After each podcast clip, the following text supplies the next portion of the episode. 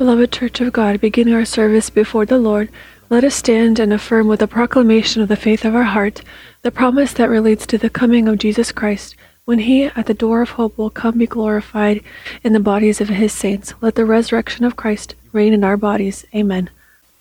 Let us bow our heads in prayer. Heavenly Father, in the name of Jesus Christ, we are grateful to your name for the privilege of being in this place that your hand has appointed for the worshiping of your name. And now allow your inheritance in the name of the blood of the covenant to be lifted up to heights that are not reachable for us, and destroy all burden and sin that binds us. May in this service all of the works of devil be cursed.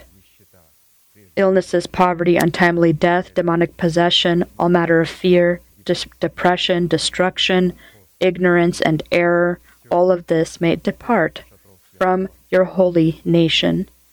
And now stand, O Lord, upon the place of your rest, you and the ark of your might. And may your saints be clothed into your salvation, and rejoice before your face. Give us more of your Spirit, saturate us with your Holy Spirit, allow us to find your great face. We thank you that the service is presented by Apostle Arkady into your godly hands. We pray, lead it with a powerful arm. Our great God, Son, and Holy Spirit. Amen. Please be blessed. You may be seated. Jeremiah 6 16.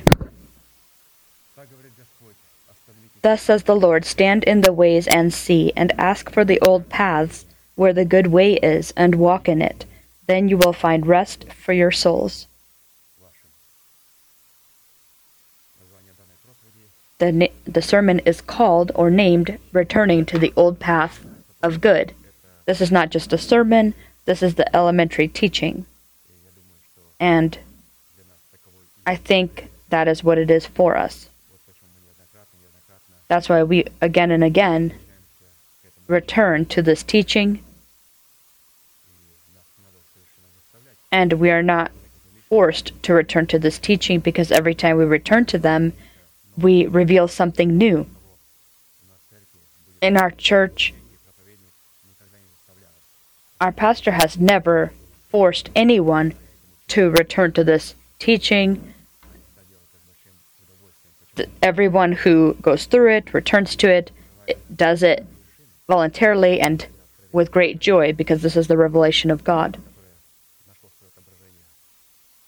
That is reflected in the book of Genesis and all the way through and ends also in the book of Revelations. Returning to the old path of good, the opportunity to find or to return to the old path of good is the opportunity to come into the kingdom of heaven through the narrow gate. The narrow gate is the elementary teaching of Christ, the governing teaching of Jesus Christ who came in the flesh, Matthew 7:13, 14.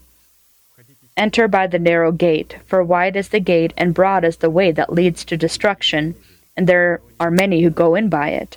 Because narrow is the gate and difficult is the way which leads to life, and there are few who find it. And as we have noted previously, returning to the old path of good or finding the narrow gate in the teaching of Jesus Christ is not something many achieve, and this, per the many statements of Christ, means that not many who, due to their stiff neck and their ignorance, will not be able to find the narrow gate in the elementary teaching of Christ, but they will instead inherit eternal destruction. But those who will humble their heart before God and will become his student will be able to enter, enter the narrow gate and walk the narrow path demonstrated in the elementary teaching of Jesus Christ. They will be able to inherit eternal life. As a basis for our study of the old path of good, we turn to the words of Apostle Paul, who, by the mercy and inspiration of the Holy Spirit, was successfully able to, in short and exact definitions, explain the consistency of the order that exists within the teaching of Christ. Hebrews 6 1 through 2, and Pastor has allowed us to see this place in a more elaborated form, explained to us. Therefore, sprinkling yourself with the elementary teaching of Jesus Christ, and clothing yourself into the armor of light, which consists in the rule of this teaching, we will then build ourselves into a house of God because it is not possible to lay again the foundation of repentance from dead works, of the faith toward God, of the doctrine of the baptisms, laying on of the hands, resurrection of the dead, and eternal judgment. A very elaborated explanation of this place, as Apostle Paul had written that leaving the elementary teaching of Christ, we will go on to perfection. And as the church was overfilled with uh, men of flesh, carnal men, they made the determination that leaving means to put away, and uh, leaving meaning get rid of, put away, and go on to perfection. But actually, when it says leaving, that means leave with yourself, put it into your foundation, and begin building upon this foundation, and begin sprinkling yourself with this truth so that you have the right to approach God. This is what it means to leave. Leave it with you. In a specific format, as much as God has allowed, and according to the measure of our faith, we already studied the doctrine of baptisms, including the baptism of water, Holy Spirit, and fire. Therefore, according to the order of of sequence presented by the Holy Spirit by Apostle Paul, we will turn to the next doctrine, the doctrine of laying on of the hands, which contains three ascending steps of covenants with God, and these are the covenant of blood, the covenant of salt, and the covenant of rest. Co- if we shortly identify each of these covenants, the covenant of blood and the baptism of water is called to sanctify us and give God the ability to write our new names into the book of life. The covenant of salt in the baptism of the Holy Spirit is called to destroy the power of sin, and in doing so, give us the ability to hallow God in our bodies and our souls, which are God's. And third, the covenant of rest in the baptism of fire is called to lead us into the rest of God, which is the Sabbath of the eternal day, where we receive the ability to demonstrate fruit shown by us in holiness within our bodies and our souls. And these three covenants, that doesn't mean we have three alternatives or, or, options that we can choose one, two, or three of them. The scriptures offer this or give this to us as one. Why are there three? Because we need to grow into it. We're not born uh, spiritual. We're first born carnal and then spiritual. and God has given us in one covenant three functions. One covenant, but three functions. The covenant of blood and salt and rest. And so in the blood, I'm written into the book of life. But these names can be blotted out. How's, Lord, how do I do it so that my name is not blotted out? I have also another, a, a book of memories, a book of remembrance of all those who honor me and serve me. and so that the, your your own deeds would be written into it, a book of deeds. This in the covenant of blood, this was the book of the works of Jesus Christ, the deeds that he has done, and we were justified in the resurrection of Christ. The covenant of salt is the this is the covenant of blood. This is the the book uh, the works of Jesus Christ. The re- book of remembrance are deeds that are done by me in Jesus Christ. And when God will be determining a person whether he can he will receive eternity or what will happen, the book of life and the book of remembrance both will be opened. So God, Christ's deeds and then our deeds. Uh, and so the covenant of blood is where our name is written. This is the book of the deeds of Jesus Christ. This allows us to go into heaven. And then the, in the covenant of salt,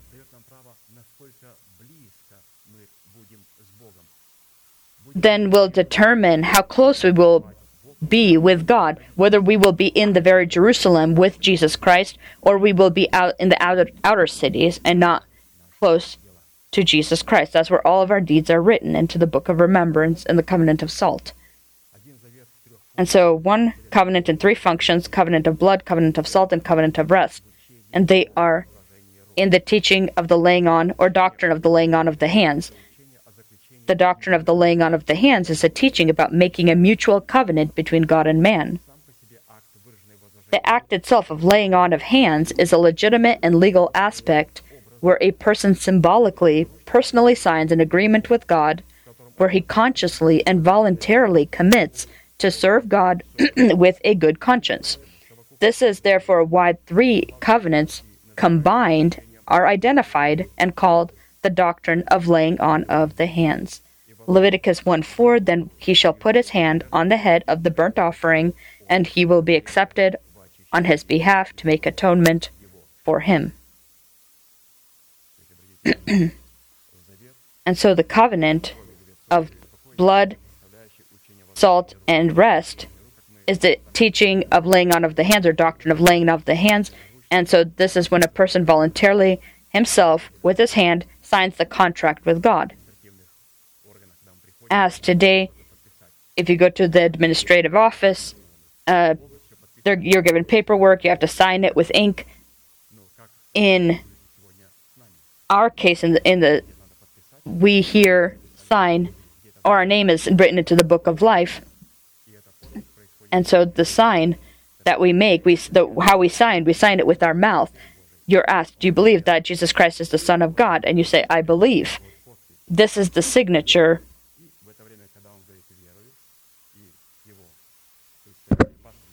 And so then, when he says, "I believe," you sign the document, and then you are put in the water, submerged in the water in the baptism of water.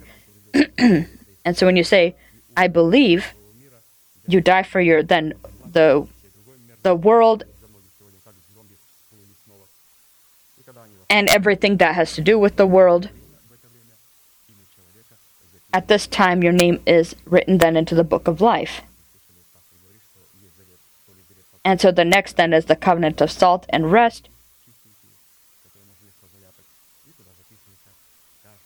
There will be then a new sheet of paper or many sheets of paper, clean pieces of paper, where our deeds are being written and written and written as a book of remembrance.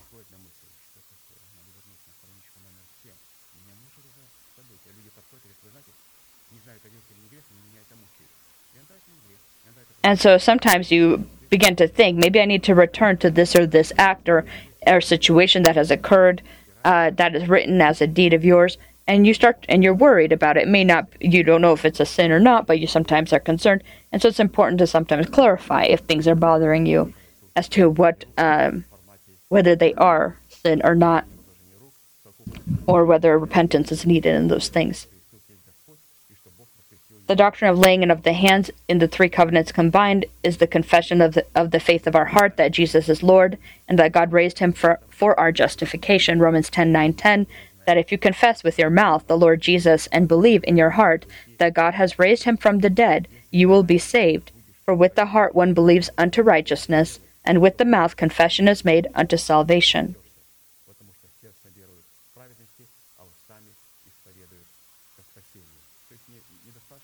And so it's not enough that you believe with your heart, you also need to confess. You believe with your heart, but you need to confess. You won't receive salvation if you won't state in your life that you believe. You speak it.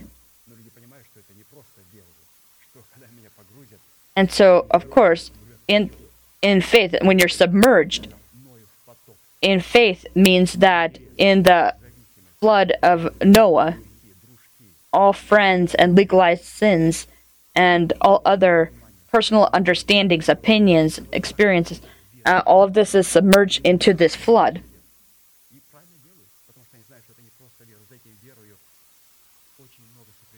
And of course, when you're saying you believe with faith, and so a person comes up and says, I want to be baptized in water, I ask them, what are, what are you doing in the baptism of water? This is a covenant you're making with God. You're going to be submerged into the flood of Noah. So that everything in your telephone contacts you might be having to remove 90%.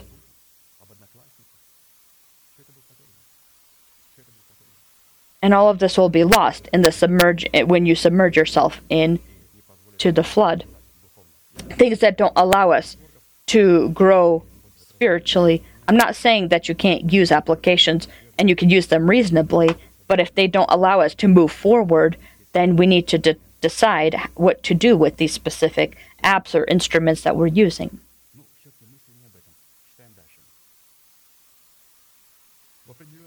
In a particular format, we already studied the covenant of blood and the covenant of salt, and stopped to study the third step within the covenant, that is, the covenant of peace, or the covenant of rest, about which it is written, Ezekiel 37 26 through 28.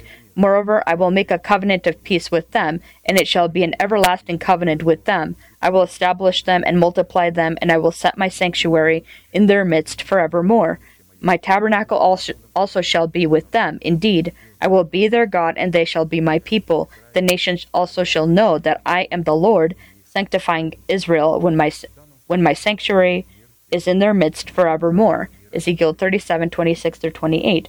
In the given place, the phrase eternal peace, written in regards to the, the covenant of God with man, is equivalent to the phrase eternal rest, because the phrase eternal peace in the given place of, uh, means eternal rest, eternal calmness, eternal day, eternal peacefulness, eternal welfare, eternal prosperity, eternal well being, eternal safety, eternal amicability or friendship, eternal joy, eternal celebration, and eternal fellowship. And so, in the covenant of rest, this is an eternal covenant. the covenant of peace and eternal covenant. All of this speaks of the same covenant you make in the baptism of fire. Within the, within the foundation of the wall of the New Jerusalem, the covenant of rest is the sixth.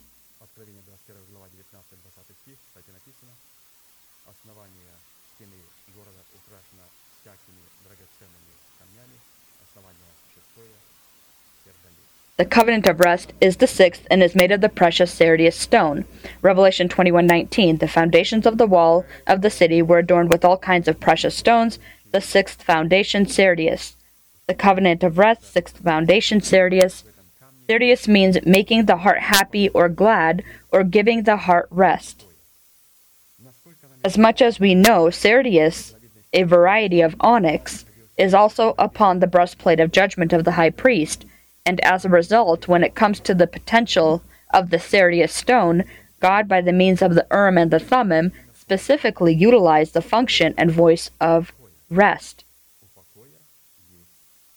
Rest has a voice, which implied the voice of quiet or, si- or, or silence, the voice of peace, the voice of peacefulness, the voice of, tr- of trans- tranquility, the voice of calmness, or the voice of quiet, or the quiet wind or breeze. It is specifically with this voice of a quiet wind God spoke with prophet Elijah when he was seeking God and ended up in a cave of the mountain of God, Horeb. And so again, it was not just in the foundations, the sardius stone, it also was on the breastplate of judgment and because it was on the breastplate of judgment, God had the right to the voice. The covenant of blood has a voice. The covenant of salt has a voice. The covenant of rest has a voice. The covenant of blood is when we state before the presence of God that thank you, God, that with your blood you redeemed us from all tribes, languages, and people, and have made us kings and priests, and we will rule with you. Thank you for this. This is the covenant of blood. The covenant of salt says, I count myself dead to sin, living for you, and proclaim the not existent dependence, independence of jealousy or independence of any any other sin as existent. I proclaim this dependence, the existing dependence as non existent. This is the covenant of salt we feel there's a battle now here. We're doing something ourselves here. We are in a battle here. And here, there's a very different type of confession than the covenant of rest. you speak not other as if other words, but a different state, the state of a quiet, calm wind. And it is called the voice of the quiet wind. And how is it relating to the covenant of rest and the baptism of fire? This is the perfect will what name was written upon this precious sardius stone?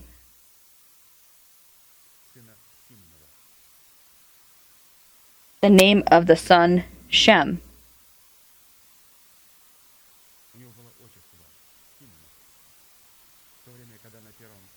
If you remember on the first stone, there was the first name. This was Simon, who was also called Peter. He was Simon, son of Jonah, also known as Cephas. And in the last name, it wasn't a name, it was Simon, as we know, is to hear. And if we make a covenant of blood, then we allow ourselves to hear. God speaks to us.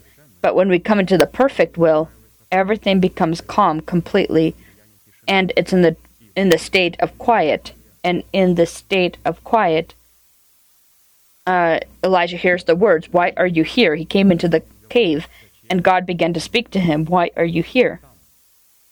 Elijah. In the Songs of Solomon, it is written to the.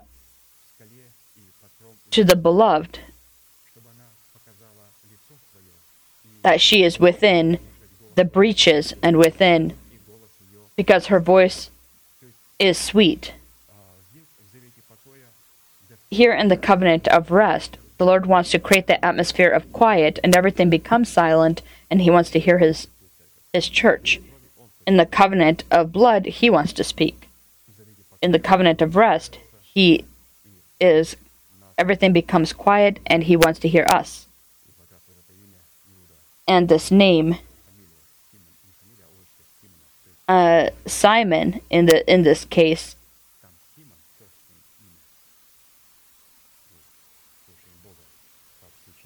And so, in the name si- Simon, we hear God, we, we listen to God, we hear God.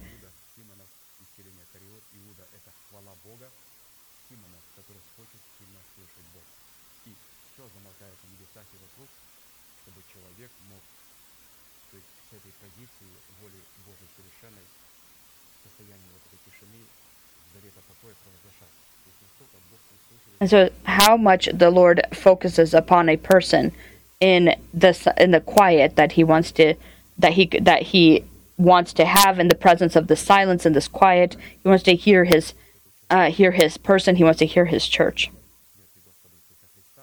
And this person is in this cave that is symbolically the death of, of the Lord Jesus Christ. Let us remember the name of the apostle written upon the sixth foundation of the wall of the heavenly Jerusalem. This is Bartholomew.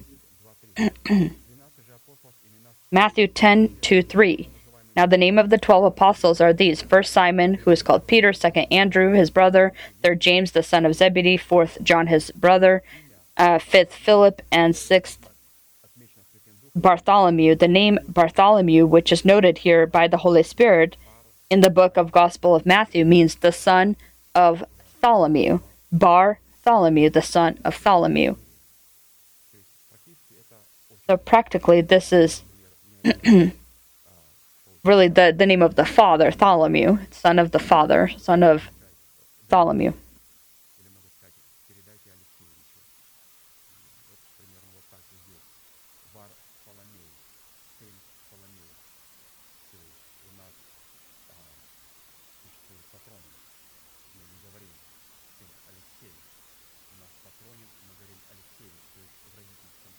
So in our case, as we know that in our naming, uh, in the naming convention that we have, when we name it, uh, our children, that we have the first name and then that we name the name of the father, or as we say that he is of this father, and so you say the name of the father, or coming from this from this person, this child is coming, or this person is coming from this father, or from this uh, parent. There are circumstances sometimes when names need to be changed. Uh, sometimes names were passed down due to certain professions or certain habits or other things that a person was involved with. These names were then created and passed down to the children. And so, if of course our name has a our our our last name or or whatever it may be um, from a, a not a good source or not good an, has a bad meaning to it, you do have the the opportunity to change the, your name in Jesus Christ. You can.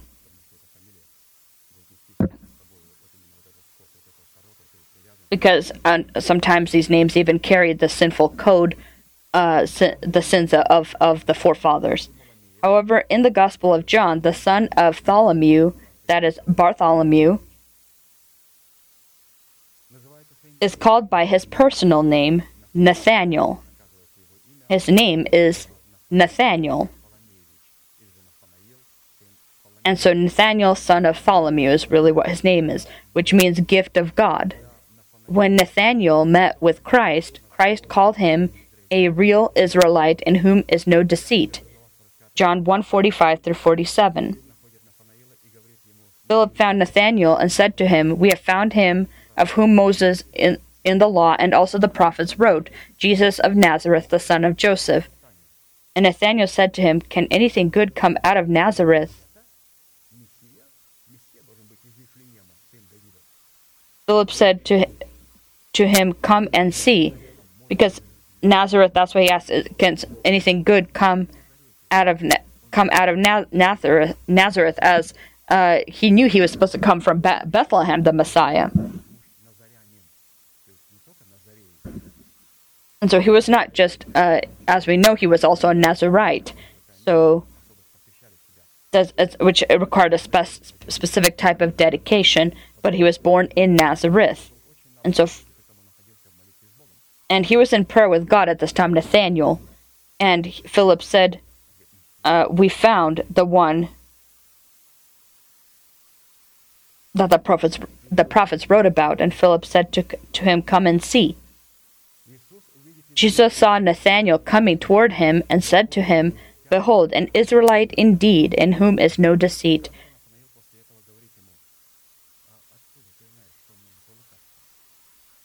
And after this, we, if you keep reading, he says, "How did you? How do you know me? How do you know that I have no deceit?" And so he says, "Before you came here, I saw you under the fig tree where you were praying." Jesus said. Nathanael understood that there was no one around the fig tree when he was praying.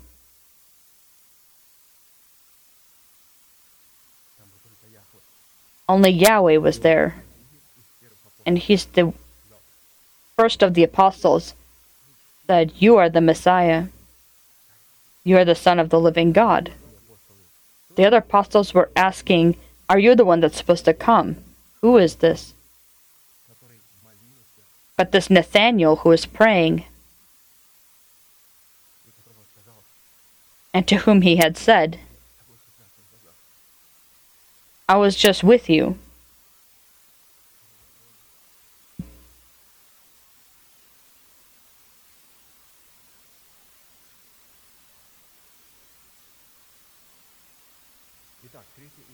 Therefore, the third name given to Nathanael, the son of Tholomew, is a real Israelite or an Israelite indeed, in whom is no deceit. And so the name written upon the sixth foundation of the wall of the heavenly Jerusalem, made of sardius stone, means the Son of the Father, the gift of God, who is an example of true prayer and an atmosphere of true worship for all who come to the Father. You see how much our pastor has revealed in the name Nathaniel. An Israelite a true Israelite where there's no deceit. And so it is the Son of the Father, the gift of God, who is an example of true prayer and the atmosphere of true worship for all who come to the Father. Looking at this, we can conclude that the name written upon the sixth foundation made of the precious sardius represents in the covenant of rest a true atmosphere for worshiping the Father in prayer in spirit and in truth. John 4 23 24. But the hour is coming, and now is, when the true worshippers will worship the Father in spirit and in truth. For the Father is seeking such to worship him. God is spirit, and those who worship him must worship in spirit and in truth. To worship with the Holy Spirit and it, with the truth. Worshipping in spirit and in truth, these who believe uh, the, in the Urim and the Thummim, they have the Urim and the th- Thummim inside and worship according to the truth that's in their spirit. Ask any person, any leader of a church, what does it mean to worship in spirit and in truth? And each will give their own explanation.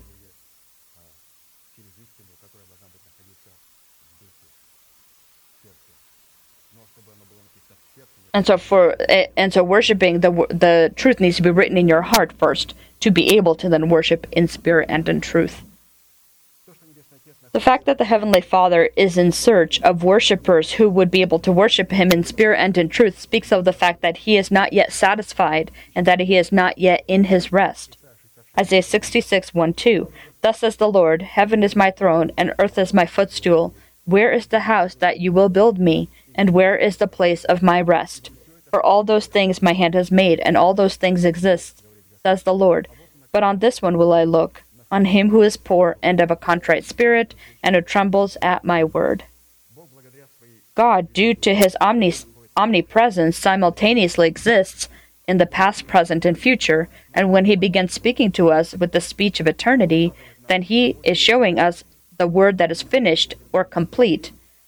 But when he changes the speech to the present, then he shows that his he is not yet in his rest and continues to act. Therefore, considering that the name of the apostle identifying and determining the nature of the covenant of rest in the sixth foundation of the wall of the heavenly Jerusalem, made of Sirius, sardius stone, means the Son of the Father, that is the gift of God, who is a true example of prayer and atmosphere of true worship for all those who come to the Father, it is necessary for us to study in what situations is this name found in Scripture in in its functions demonstrated in the virtue of prayer and worship, because it is specifically true prayer and true worship that identified the virtues of the covenant of rest. And we will have eight components of the power contained in this name Nathaniel. First component of power contained in the name Nathaniel, the son of Tholomew, one representing the virtues of true worship, is demonstrated in the abilities of the Holy Spirit to hover over the without form and void darkness, the depths of waters, representing the concealed thoughts of God.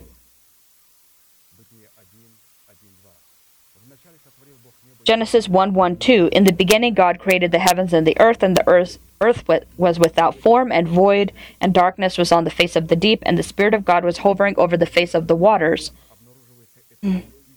Specifically, in the acts of the Holy Spirit, do we see an example of a true prayer and a a, a true prayer and a true worshiper who makes real the concealed thoughts of God covered with darkness of the depths of the waters.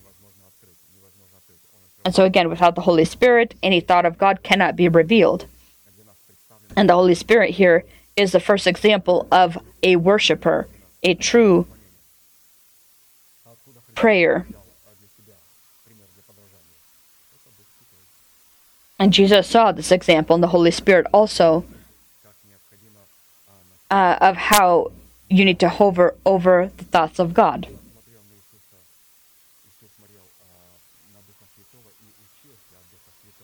And so uh, Jesus looked at the Holy Spirit and learned. And the Holy Spirit looked to the Father and learned from the Heavenly Father how we need to uh, proclaim the words, that the thoughts of God, and then how we need to obey them as well.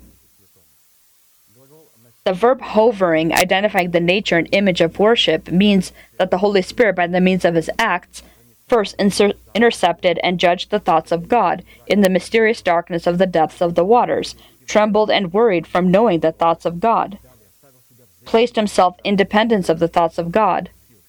Hovering, this is what hovering is, focused on the thoughts of God and warmed them with himself, captured them with himself, and moved over them with the speed of lightning, and expressed his readiness to immediately fulfill the thoughts of God. This is this word, the Spirit of God hovered over the waters. The Holy Spirit hovered over the thoughts of God. He was warming them, he was uh, ready and prepared to fulfill them immediately when the Lord would speak. When he said, Let there be light, and there was light.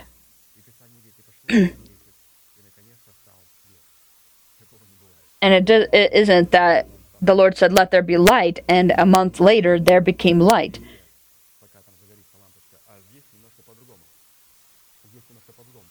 Things work differently because the Holy Spirit, He was hovering, hovering, being ready. This is my faith that collaborates with the faith of God. The faith of God is God's commandments. My faith obeys these commandments as soon as it hears them. And so the key word is being ready. And to be ready is to meditate, uh, to study, to to evaluate, to look at, to dig into all the things that are required. According to the given examples of worship, we conclude that it is impossible to worship God without knowing His perfect will and without a yearning desire to immediately fulfill this will. To worship God, it is necessary to know the perfect will of God that is concealed in His thoughts, and for this purpose it is necessary to possess specific virtues and instruments allowing us to intercept the thoughts of God and to judge these thoughts. Where are these instruments? The instruments that will allow us to hover over these waters, over these thoughts, and to intercept these thoughts. It's written 1 Corinthians 2 9 through 16. But as it is written, eye has not seen, nor ear heard, nor have entered into the heart of man the things which God has prepared for those who love him. But God has revealed them to us through his Spirit, for the Spirit searches all things, yes, the deep things of God. The Holy Spirit hovered over the waters. And it says, The Lord has revealed to us for what man knows the things of man except the Spirit of man which is in him? Even so, no one knows the things of God except the Spirit of God. Now we have received not the Spirit of the world, but the Spirit which is from God, that we might know the things that have been freely given to us by God. These things we also speak, not in words which man's wisdom teaches, but which the Holy Spirit teaches, comparing spiritual things with spiritual. But the natural man does not receive the things of the Spirit of God, for they are foolishness to him, nor can he know them because they are spiritually discerned. But he who is spiritual judges all things, yet he himself is rightly judged by no one.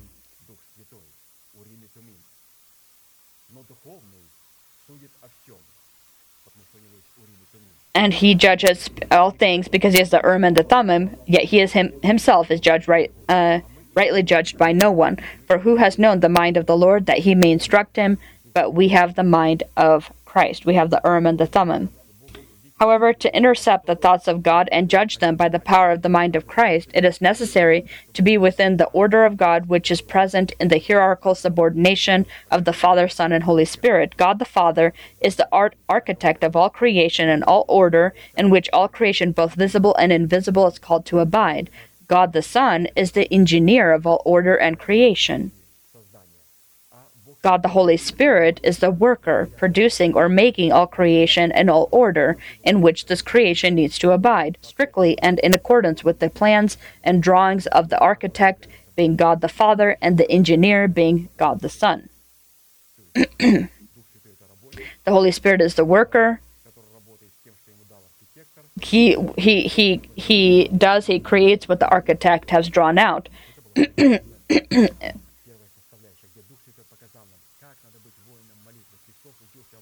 And so the, the Jesus learned from the Holy Spirit, the Holy Spirit learned from the architect, the Father.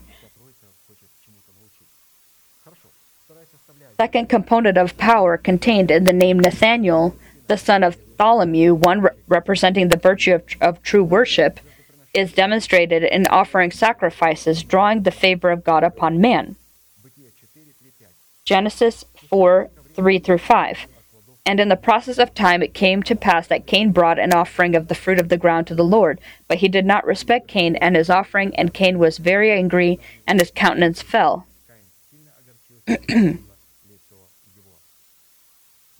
Repeatedly encountering this place of Scripture, we paid attention to the fact that God first looks at the heart of man and only after at his offering. And if the heart of man is not in accordance with the requirements of worshippers of God, then However correct our offering may appear in our eyes, it will be defiled by our heart. Our heart needs to be prepared to confess the word of God, preparing our altar. Exodus 29 36 37. You shall anoint it to sanctify it. Seven days you shall make atonement for the altar, your heart. Seven day. That's cleansing your heart in the truth Seven days you shall make atonement for the altar and sanctify it, and the altar shall be most holy. Whatever touches the altar must be holy. Now, everything a person confesses, it will be sanctified because of the altar is is ready. The heart of man is the focus and place of the motives of man.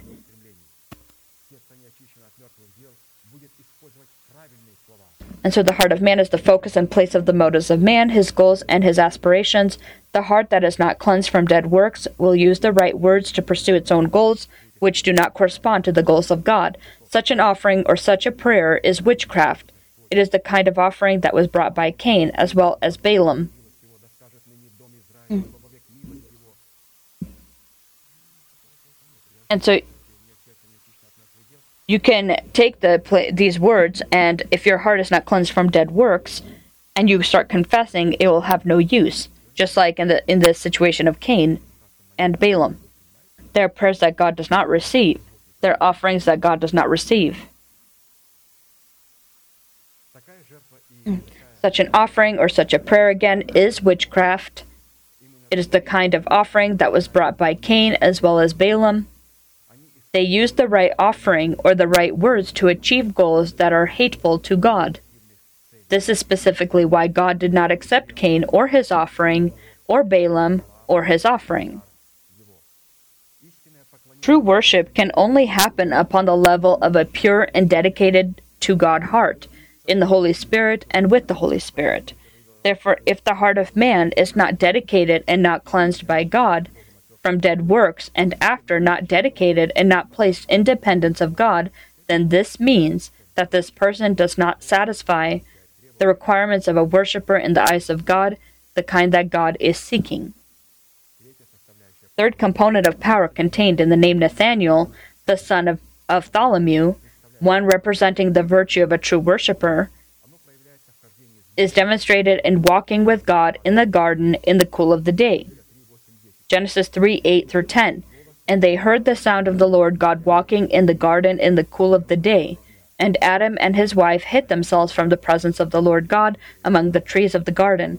Then the Lord God called to Adam and said to him, Where are you? So he said, I heard your voice in the garden, and I was afraid because I was naked, and I hid myself. The atmosphere in which worship to God is supposed to happen is demonstrated in walking with God. we see that Adam could not walk with God. The Lord was in the Eden in the cool of the day, and he was calling for Adam.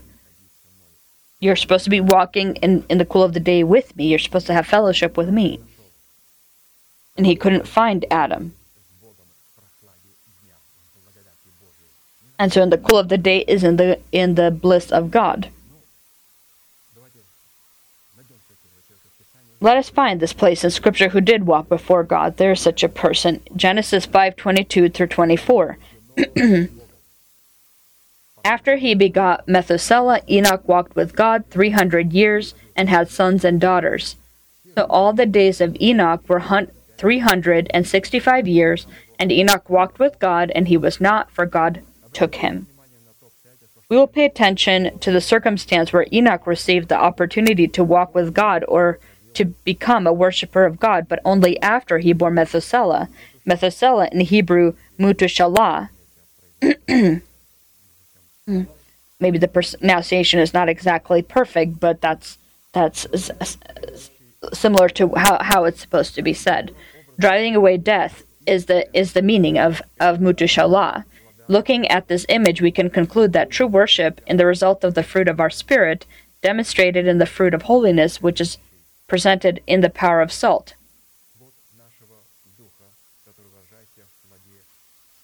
Again, this is the fruit of our spirit demonstrated in the fruit of holiness.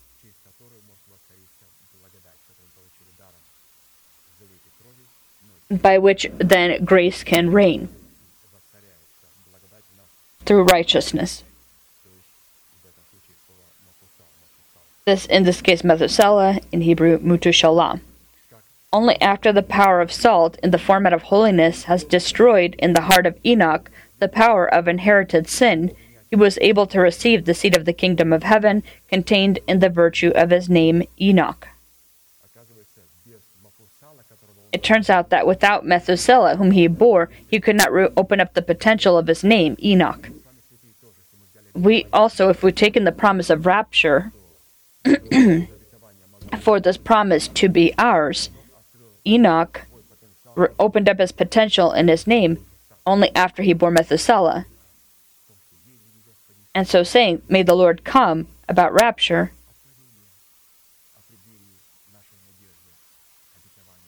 talking about the promise of the door of our hope, Methuselah, the one that drives away death. You need to receive the revelation of Methuselah. And what Methuselah are we referring to? You you may hear the question. Enoch revealed his potential in after he bore Methuselah. Enoch is dedicated to God by, by, by sanctification, so sanctifying to dedicate yourself. We conclude that to fulfill our purpose, which we receive in a new name, in the blood of the covenant, it is necessary to fulfill the requirement contained in the covenant of salt. The name Enoch is in the covenant of blood, but in the covenant of of Methuselah, then we receive and we begin to open up. He Methuselah opens up this dedication of Enoch, the potential that was in his name Enoch, dedicated to God.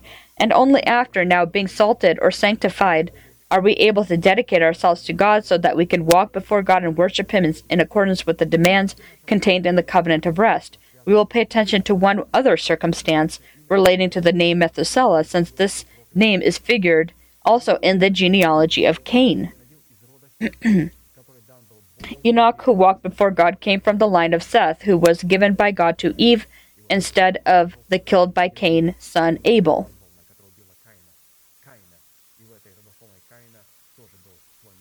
And so, in the genealogy of Cain, there was also a Methuselah. And so, it's a promise that's given, but they take it in a very strange way. Instead of driving away death, they bring death upon themselves.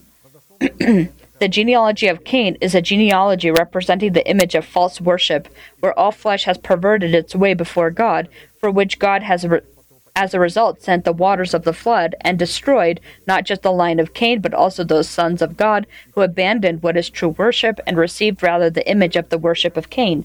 The first that Cain did when God drove him out from the face of the ground, he hid from the face of God and settled in the land of, of Nod, which means land of banishment. And there in the land of banishment he bore his firstborn and named him Enoch. Dedication, and from Enoch, from uh, the Enoch that was born from Cain, in the third generation came a Methuselah as well.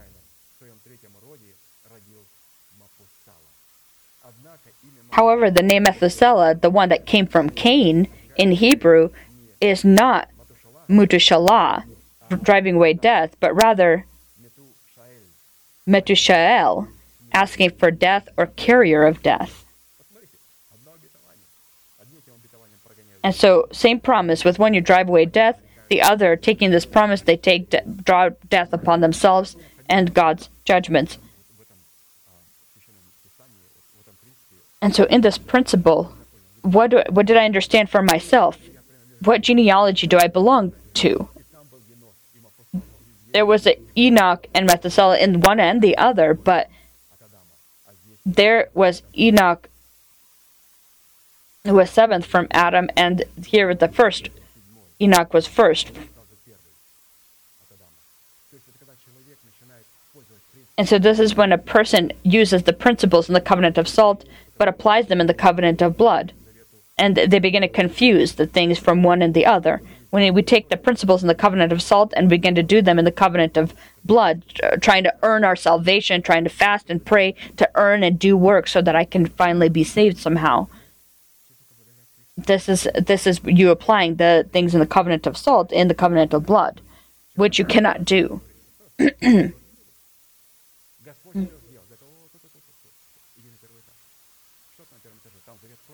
or if you're in the covenant of salt and you say, "No, well, the Lord has done everything for me." No, you need to return back to the first uh,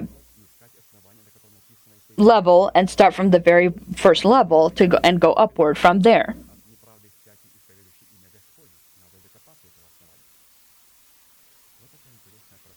A very interesting uh, component that we just studied. The, now, the fourth component of power contained in the name Nathaniel, the son of of Tholomew, one representing the virtue of true worship, is demonstrated in exiting or coming out of the ark of salvation and onto renewed a renewed earth. Genesis 8 1 through 21 through 21. Then God remembered Noah and every living thing and all the animals that were with him in the ark of God. And God made a wind to pass over the earth, and the waters subsided. Then God spoke to Noah, saying, Go out of the ark, you and your wife, and your sons, and your sons' wives with you. Bring out with you every living thing of all flesh that is with you, b- birds and cattle, and every creeping thing that creeps on the earth, so that they may be about may abound on the earth, and be fruit- fruitful and multiply on the earth. So Noah went out, and his sons, and his wife, and his sons' wives with him. Every animal, every creeping thing, every bird, and whatever creeps on the earth according to their families went out of the ark. Then Noah built an altar to the Lord, and took of every clean animal and of every clean bird, offering offered burnt offerings on the altar, and the Lord smelled a soothing aroma. In Hebrew, the meaning of the the verb "remembered" means keeping in the memory of the heart, acknowledge as a holy thing, demonstrate your peacefulness in the multitude of riches, bringing into into the sphere of your well-being. Therefore, the phrase "God remembered Noah and every living thing within the ark" means you and your house will be saved. And God remembered Noah and all who were with him. You and your house will be saved.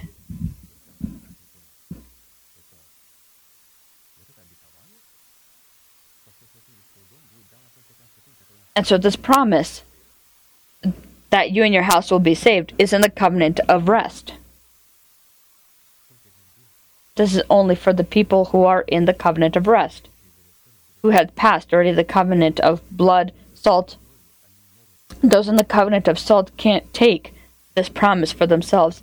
People who also were uh, went up on this ladder, up upon these steps, and then fell from there, also cannot take hold of this promise. It works only for those people who are in the covenant of rest. What do we do so that I can be led in the covenant of rest? And so you need to uh, judge my, my, my, my, the house of my father, my personal desires, clean myself thoroughly.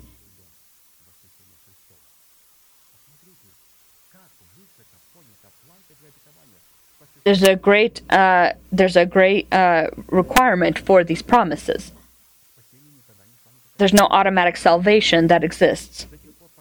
Until Noah and all who lived with him in the ark came out of the ark and upon the renewed earth, they were not able to enter the Lord's rest, although God previously made a covenant of rest with them, according to which he promised to lead them into his rest. And the reason why they were in the ark of the salvation and were not able to rest from all their works was because God had not yet rested from his works. But when God visited the sons of men with his flood and had judged them, only then did the Lord find his rest from his works. After he condemned the world, then he found his rest. And when God found found his rest from his works, he then did he remember his covenant that he previously made with Noah and his family and led them out upon the renewed land, which is a prototype of our body, as well as the new heaven and new earth, upon which we will reap the results of our of our sowing as well. The true component of worship is to first take part in condemning the wicked, just as Noah did, and also keeping the word of perseverance so we can in the future partake in his resurrection. Hebrews 11:7 By faith Noah being divinely warned of things not yet seen moved with godly fear prepared an ark for the saving of his household by which he condemned the world and became heir of the righteousness which is according to faith.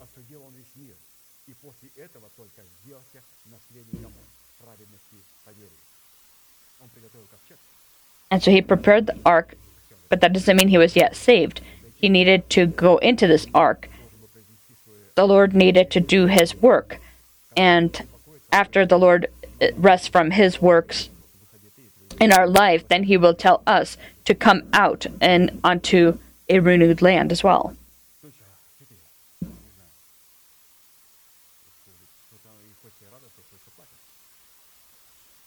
And so in this situation, it's very important and vital that we focus on those things. The absence of an understanding of our role in worship and also being able to allow judgment to come upon the wicked doesn't will not then mean we, means then that we are not worshippers of God. Only fulfilling the requirements contained in the covenant of rest are we able to then become possessors of the covenant of rest contained.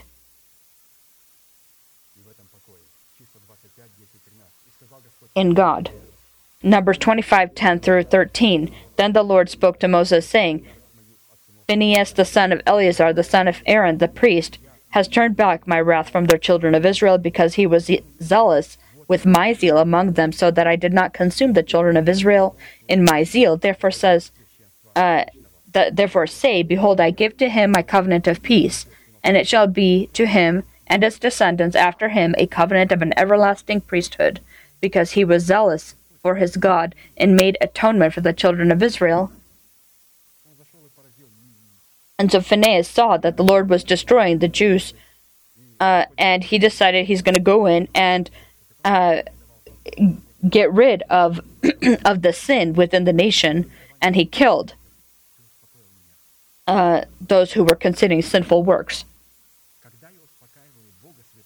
And so when I when I bring rest to my God, uh, this "you and your house will be saved" becomes active.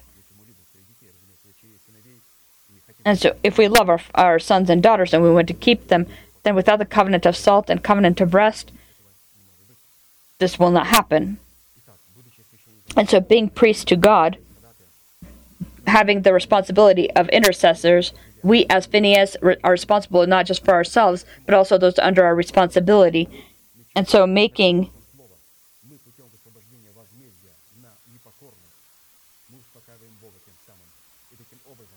we uh, when we perform these works and we com- and we judge the wicked, we then demonstrate obedience, and we in this way save then ourselves from being corrupted by sin, and in this way we then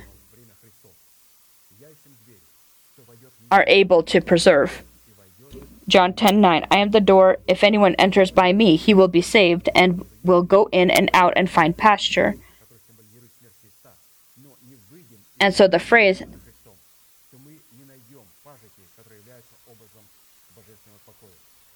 that I will go in and go out, that means that he will be that we will go in into the ark of the co- covenant or ark of salvation, which symbolizes the death of Christ, and then we will go out of the death of Christ and will find new pastures.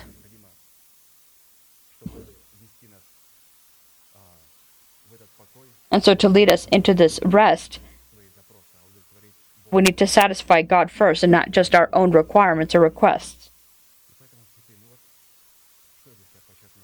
And so, what can we highlight here? This promise is anew for me.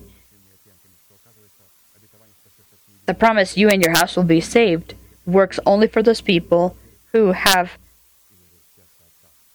brought rest to the heart of the Father.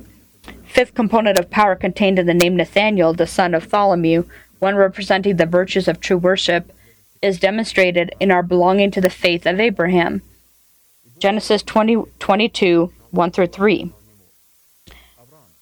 Now it came to pass after these things that God tested Abraham and said to him, Abraham, and he said, Here I am. Then he said, Take now your son, your only son Isaac, whom you love, and go to the land of Moriah, and offer him there as a burnt offering on one of the mountains of which I shall tell you. So Abraham rose early in the morning and saddled his donkey and took two of his young men with him and Isaac his son, and he split the wood for the burnt offering and arose and went to the place of which God had told him.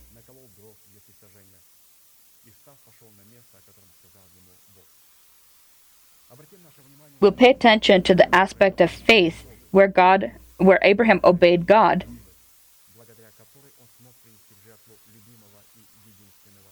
and his uh, his willingness to bring his as an offering his beloved and only son.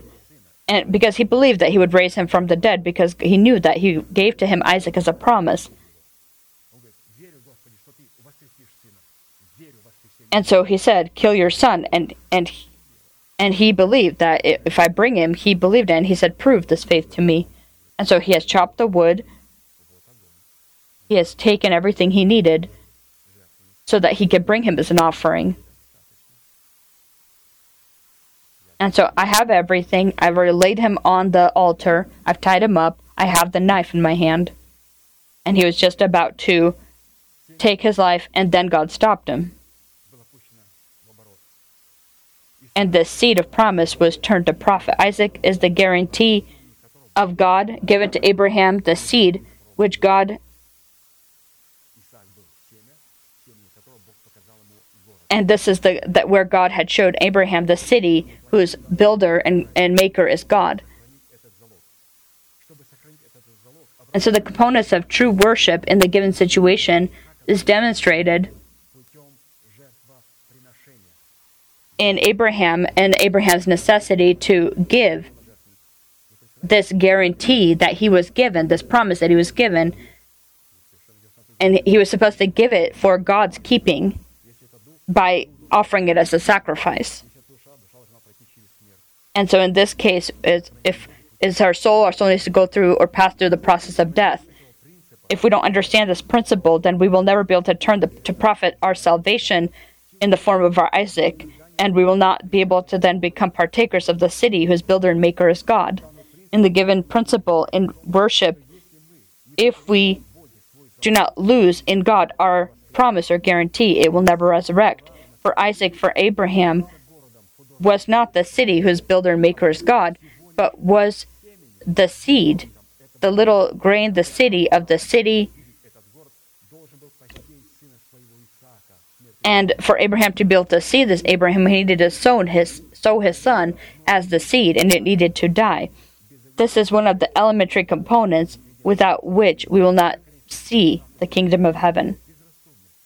1 Corinthians 15:36 through 38 Foolish one what you sow is not made alive unless it dies and what you sow you do not sow that body that shall be sow that body that shall be but mere grain perhaps wheat or some other grain but God gives gives it a body as he pleases and to each seed its own body and so the Lord wants to preserve our salvation in this. Uh, he wants to preserve this uh, seed, our guarantee, through off by, by the form of or by the means of offering, or as a form of sacrifice. Sixth component of the power contained in the name Nathaniel, the son of, of one representing the virtue of true worship, is demonstrated in building the altar in Beersheba. Genesis 26, 18 through 25. And Isaac dug again the well of water which they had dug in the day of Abraham his father, for the Philistines had stopped them up had stopped them up after the death of Abraham. He called them by the names which his father had called them.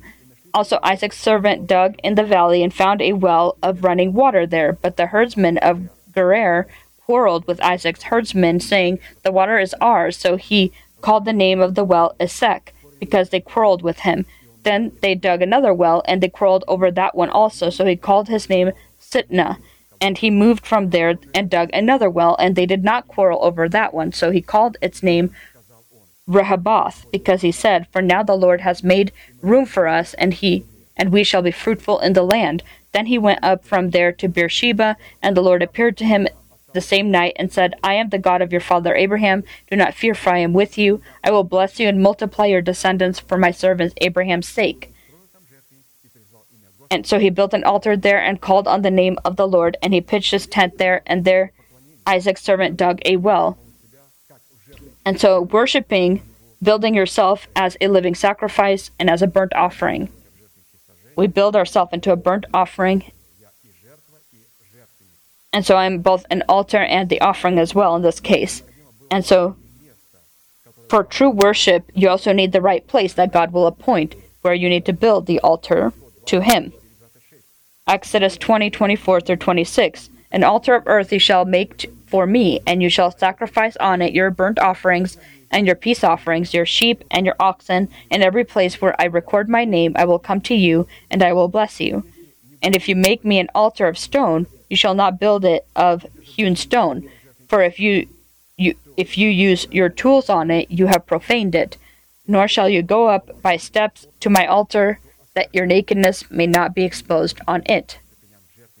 Exodus 20 24 through 26.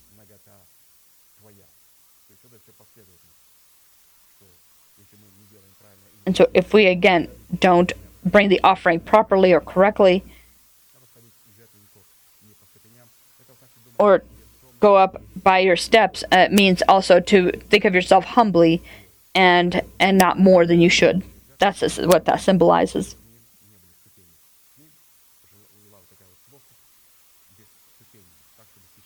And so the offering of the the altar when it was built, there was no uh, there wasn't steps made so that you go up to the altar. You just approach the altar. And so every time you want to build yourself as a living sacrifice, and also as an altar, you don't go up in steps to God. You continue to think of yourself humbly and not more than is needed. And so, how do you build yourself into an altar and also into an offering? In Hebrew, the phrase, I will make a remembrance for my name upon the place where we build ourselves, it is equal to the phrase, and the Lord remembered. And so make a remembrance for my name is the place upon which my name will be called, the place that I will acknowledge as holy, the place that I will keep in the memory of my heart, and the place that will be my rest. This is God's place. And so, this place that the Lord revealed to Isaac to build his altar as a remembrance for his name is Beersheba, or the well of sevens or the well of oaths.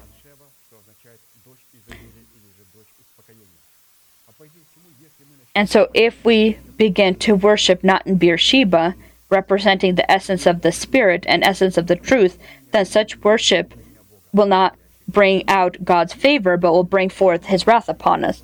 And so, the place of worship is important, and finding such a place are the wells. If we remember, they were the wells of his father Abraham, which they had uh, been buried by the Philistines, and they undug, and he named them by the same names that Abraham gave them. Isaac named them. And once they finally received their same appearance after being undug, Isaac, like Abraham, began to dig other wells that the uncircumcised Philistines tried to quarrel for, just as they did uh, with the previous ones that Abraham had dug out. And so when he had dug another yet well that nobody can quarrel for, and about which he had said, This is the place of our dwelling, the free that the Lord has allowed for us, this is the covenant of rest. This specific well, Rehoboam, gives us the ability to then appoint a place for Isaac. This is the place that God appointed for Isaac. This is the place where he was able to call upon the name of the Lord. And so, this other well that had become the territory for building of the altar was the revelation of the bride of the Lamb, or the city whose builder and maker is God. Why are we lo- looking at this truth? We're undigging these wells to revealed to us the place to understand the actual place where we need to bring the altar or build the altar and bring our offering on it.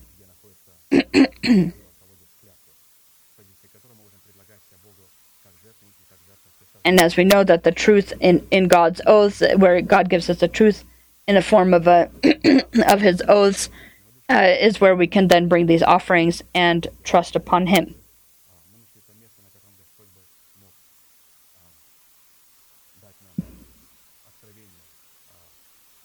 And these are the places where the Lord is able to give us His revelations, His promises. Seventh component of power contained in the name Nathaniel, the son of Tholomew, one representing the virtues of true worship, is demonstrated in building an altar in Bethel. Genesis 35, 1 through 5. 1 through 15. Then God said to Jacob, Rise, go up to Bethel, and dwell there, and make an altar there to God, and appear, and God who appeared to you when you fled from the face of Esau your brother. And Jacob said to his household and to all who were with him, Put away the foreign gods that are among you, purify yourselves, and change your garments. Then let us arise and go to Bethel, and I will make an altar there to God, who answered me in the day of distress, and has been with me in the way which I have gone. So they gave Jacob all the foreign gods which they which were in their hands, and the earrings which were in their ears, and Jacob hid them under the terebinth tree, which was by Shechem.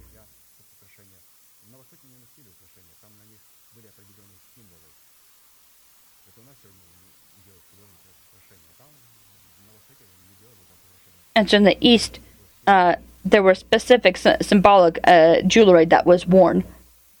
and so in this case, he had buried all of this. And they journeyed, and the terror of God was upon the cities that were all around them, and they did not pursue the sons of Jacob.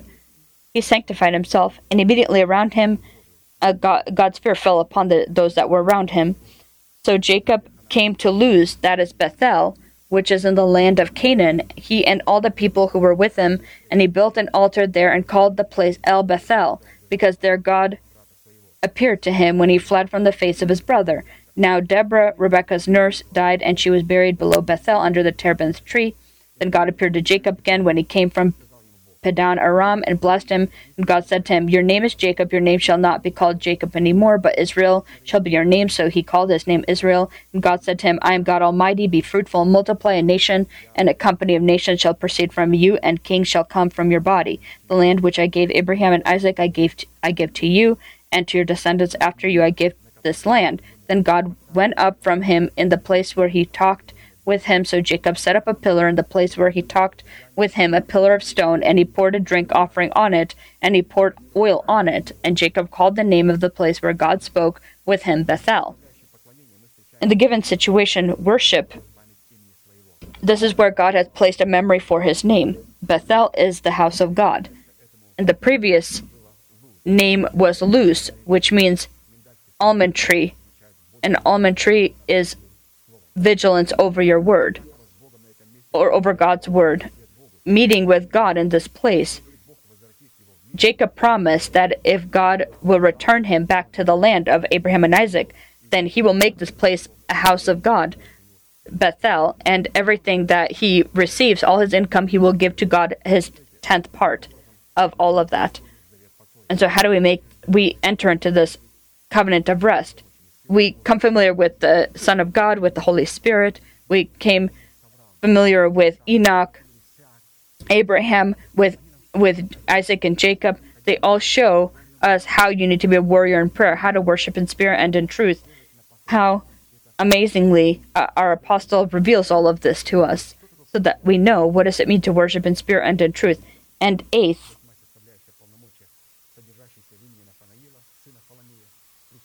component of power contained in the name Nathaniel, the son of Tholomew, one representing the virtues of a true worshiper, is demonstrated in bringing yourself an offering, bringing yourself as an offering to God as a sweet, sweet smelling aroma. Ephesians 5 1 2. Therefore, be imitators of God as dear children, and walk in love, and as Christ also has loved us, and given himself for us, an offering, a sacrifice to God for a sweet smelling aroma. The component of worshiping God is is the accord, understanding the depths and the heights and the width and, and length of the essence of worship, bringing yourself as an offering and as a sacrifice to God, as a sweet swell, smelling aroma, where we receive then the ability to know and to in, to be penetrated with the and also be f- saturated with the perfect will of God. Romans 12 1 2. I beseech you, brethren, by the mercies of God, that you present your bodies a living sacrifice, wholly acceptable to God, which is your reasonable service, and do not be conformed to this world, but be transformed by the renewing of your mind, that you may prove what is that good and acceptable and perfect will of God. Right now, we are going to pray, and I call every holy person to this place that would like to know what the good, acceptable, and perfect will is. And knowing this begins, this knowledge begins with knowing what God has done for us, what Christ has done for us, being familiar with His deeds, with His will. We're in the covenant of blood. He shed His blood for our forgiveness, and we received forgiveness, and his, in His resurrection, we received justification and deliverance from our sins, our dependences, our our our anger, our offenses. We can't come to the perfect will not first having established God's goodwill in his covenant of blood, and upon this place we will establish this covenant of blood so that the Lord will allow us to grow in the covenant of salt and the covenant of rest. We wait for you here at the altar.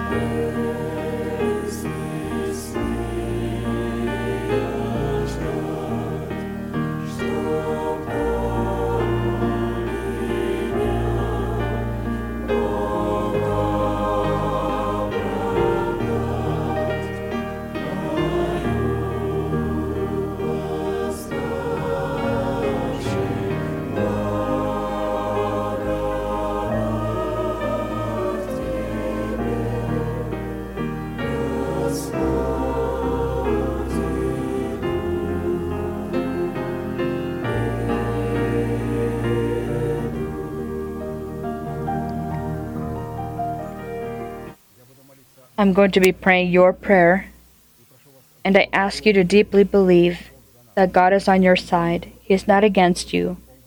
He has loved you with an eternal love. He has given us the work of His redemption. He has stood between us and our enemies to defend us and protect us and lift us to His level. Close your eyes. This is your secret room. Lift your hands to God. This is a symbol that your hands are without wrath or doubt. Pray together with me. Heavenly Father, in the name of Jesus Christ, I come to you and upon this holy place, in the church of your holy nation, I open up my heart so that you may see my pain, my wounds, my suffering, inflicted by sin and lust that I hate and that I reject.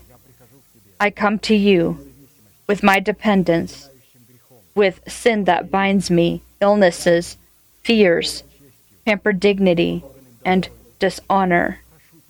I ask you, forgive me, wash me, cleanse me, heal my wounds, restore me, protect me with the blood of your Son. And right now, before heaven and hell, I want to testify that in accordance to your words, I am washed I am cleansed. I am healed. I am restored. I am justified. And I am saved. Your sins are forgiven and your trespasses in the name of Jesus Christ. May the Lord bless you. May he look upon you with his great face and show you mercy and give you peace. May thousands and ten thousands attempt to come near you, but they won't touch you. May upon you the blessing of the ancient mountains and everlasting hills be May this be upon you and your children, and the nation shall say, Amen.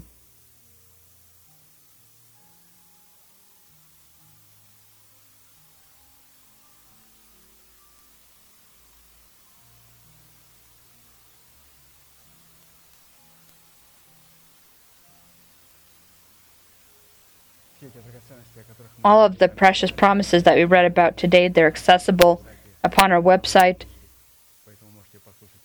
so you can hear it in the form of a video and also uh,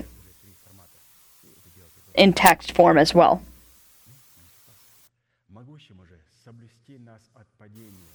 Now to him who is able to keep you from stumbling and to present you faultless before the presence of his glory with exceeding joy, to God our Savior, who alone is wise, be glory and majesty, dominion and power, both now and forever.